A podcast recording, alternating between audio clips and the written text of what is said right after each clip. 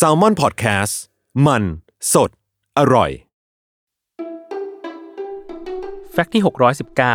619 ตามหลัก ufology หรือ UFO วิทยา เราอาจจะคุ้นๆคำว่า close encounter ที่หมายถึงเหตุการณ์ที่มีบุคคลพบเห็นจานบิน หรือ unidentified flying object ในระยะใกล้กว่า 150 เมตร นิยามนี้กำหนดโดยนักดาราศาสตร์ และผู้ค้นคว้าวิจัย UFO นามว่า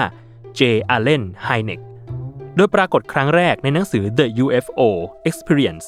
A Scientific Inquiry ของเขาเองที่ตีพิมพ์ในปี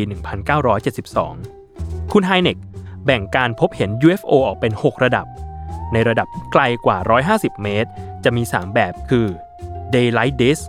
เป็นการเห็นจานบินในเวลากลางวัน Nocturnal Light แสงจานบินในเวลากลางคืน และ Radar Visual เป็นการพบเห็น UFO ที่มีการจับสัญญาณเรดาร์ได้ และอีก 3 ระดับต่อมา จะเป็นระดับที่เรียกได้ว่าใกล้ คือใกล้กว่า 150 เมตร หรือ close encounter แบ่งออกเป็น 3 ขั้น นั่นคือ close encounter of the first kind ที่เห็นจานบินหรือยานบินลึกลับ แบบเห็นรายละเอียดของยานอยู่ไกลๆ 2. close encounter of the second kind คือแบบที่เห็นอุปกรณ์ของจานบินอย่างชัดเจน หรือเห็นการตอบสนองของสัตว์ต่อการมาของยานลึกลับนั้น หรือสัมผัสความร้อน หรือบรรยากาศที่เปลี่ยนไป หรือว่าอาจจะเห็นหลักฐานของการลงจอดก็ได้เป็นต้น 3. close encounter of the third kind คือการพบเห็น UFO ในแบบที่บุคคล เห็นสิ่งมีชีวิตต่างดาว ไม่ว่าจะเป็นหุ่นยนต์ มนุษย์ต่างดาวหรืออะไรก็ตาม ที่อาจจะเป็นผู้ขับหรือผู้โดยสารยานลำนั้น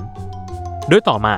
คำว่า close encounter of the third kind ก็เป็นที่รู้จักมากขึ้น เมื่อมีการสร้างภาพยนตร์ในชื่อเดียวกันขึ้นมาในปี 1977 โดยมีนิยามของการพบเห็นแบบ close encounter ทั้ง 3 แบบ บนโปสเตอร์หนังอย่างชัดเจน แถมคุณไฮเน็กเองก็มาแสดงรับเชิญในช่วงท้ายของภาพยนตร์อีกด้วยอ๋อในเวลาต่อมามีการนิยาม close encounter แบบ fourth kind ที่ใช้เรียกผู้ถูก UFO ลักพาตัวไป และ fifth kind ที่หมายถึงผู้ที่สื่อสารกับมนุษย์ต่างดาวโดยตรงขึ้นมาอีกด้วย แต่ 2 นิยามนี้ไม่ได้รับการยอมรับในวงกว้างอย่างที่คิด